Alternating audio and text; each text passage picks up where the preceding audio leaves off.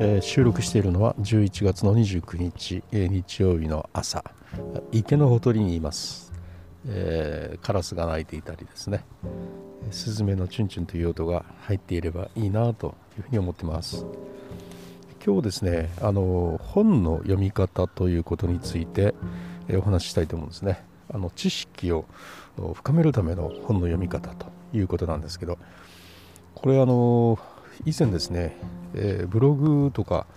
に僕はよく書いていて自分のブログの中にもカテゴリーがあるんですけど、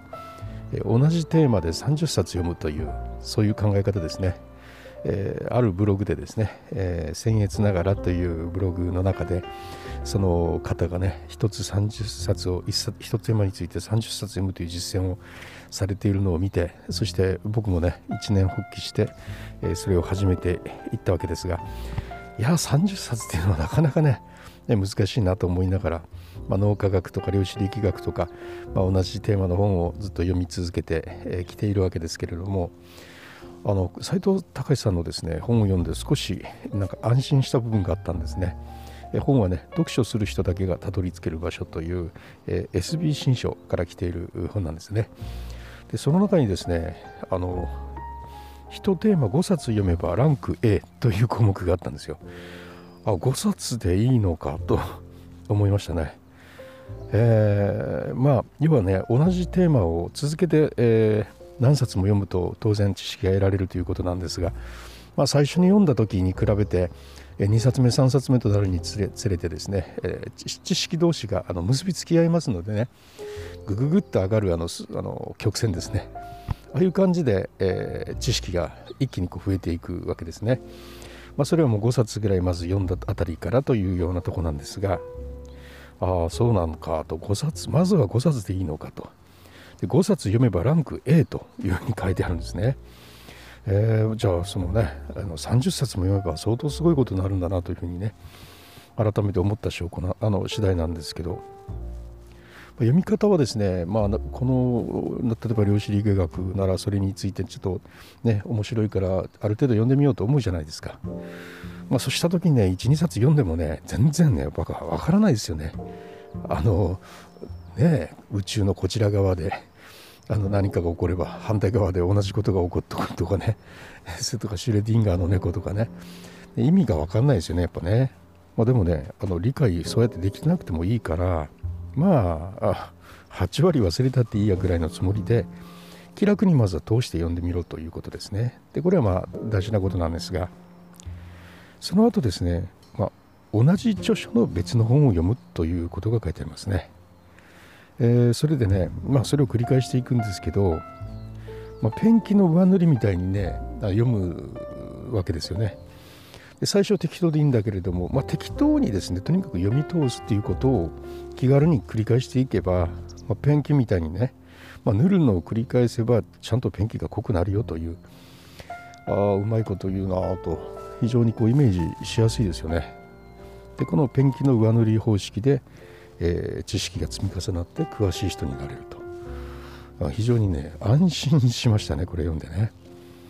でまあこれをね5冊読むとね、えー、全然知らないという C ランクから、まあ、結構詳しい A ランクになれますよと、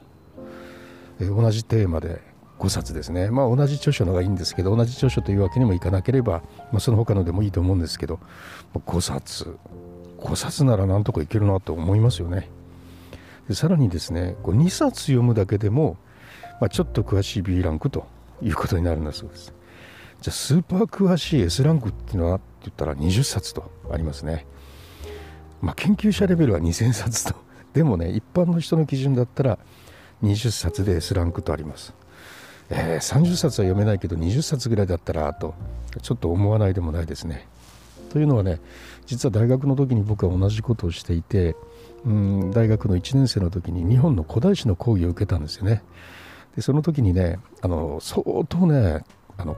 要するにこう通してくれない先生で有名だったんですよね。単位をくれない先生で有名な人だったんだがこの人の最初の講義私熱出して休んだんですよ。その時もうしまったと思ったんですが友達からねこんなこと言ってたんですね。どうせ君たち僕の講義に出たってねあのせいぜい科を取るぐらいでたくさんの人が落とすと。でもねあの僕は逆に一生懸命勉強して僕の講義にの後でテストをした時にね良い点数だったらね一回も出ないでもね僕はね、えー、U をやるよと。その先生が言ったというんですよね。で僕は挑戦しようと思いました。そこでねその先生の講義に一度も出ずに代わりにですねその古代史に関係がある本を20冊買ってきて読んだんですよ。新書だとか文庫だとかね20冊読みました。日本の古代史のね和の語とかねそういうあたりのところをずっとねやっぱ読みました。いやそれでかなり詳しくなりましたね。今でもねその時の知識がベースになっているんですよ。僕はよくペラペラあの街を走りながらペラペラ日本の古代史特に福岡市の古代史を喋ってますけどなんとその時のね、えー、知識がベースになってるんですよね。やっぱ20冊読むとスーパー詳しくなるっていうのは本当によくわかります。結果としてですね私はその人のあの後の試験でね一度も出ずに U を取りました、うん、A ですね。あのランク A です。あの最高得点ですね。あのびっくり。みんな周りの人みんなびっくりしましたね。毎回一生懸命出てノートを取った人でもなんとかかなのにね。一回も出ない僕がね、えー、やっぱり先生の言う通りに頑張って U を取ったというところで。いや僕はその先生も好きになりましたね。みんな大嫌いだったんですけどね。いや僕はねそういうのに目を開かせてくれたという点でねすごくその先生のことが好きになりました。やっぱ学ぶということはそういうことなんやなってやっぱ思ったことがありましたね。いや何を言ってるかというとね威張ってるわけでも何でもなくていや20冊読むとスーパー詳しい人になれるというのがもう斎藤隆さんの書いているこれがもう自分の経験からそのままあの私も自信を持って言えるということなんですね。で、えー、まあ何かについてやっぱ20冊本を買ってきて読むということについてのねやっぱモチベーション上がりますよねこういう話聞くとね私も自分で話してみて新たに、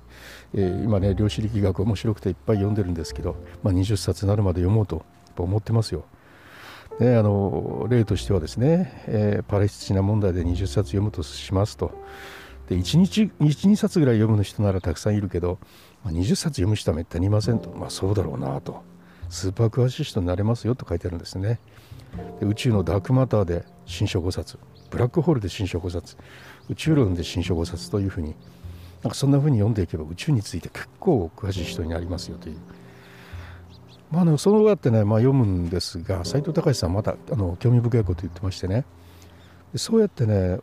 あるテーマについて読んだ本をねまとめて本棚の一つのボックスに入れてるんだそうです。四角いブロック型の本棚っていうのを買ってきて1ボックスあたり20から30冊入るんだそうですよ。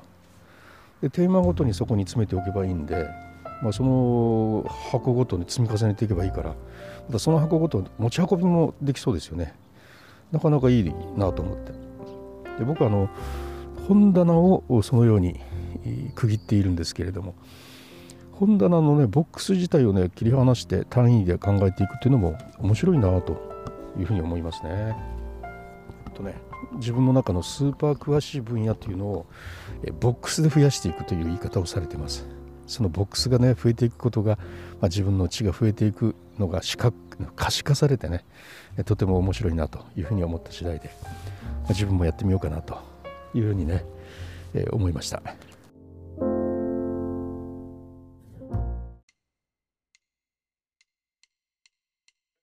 いかがだったでしょうか、えー、読書はね、えー、面白いですけども知識を増やすというそういうような視点で、え、読む読書それもいいですよね。それではまたリュースタイルでした。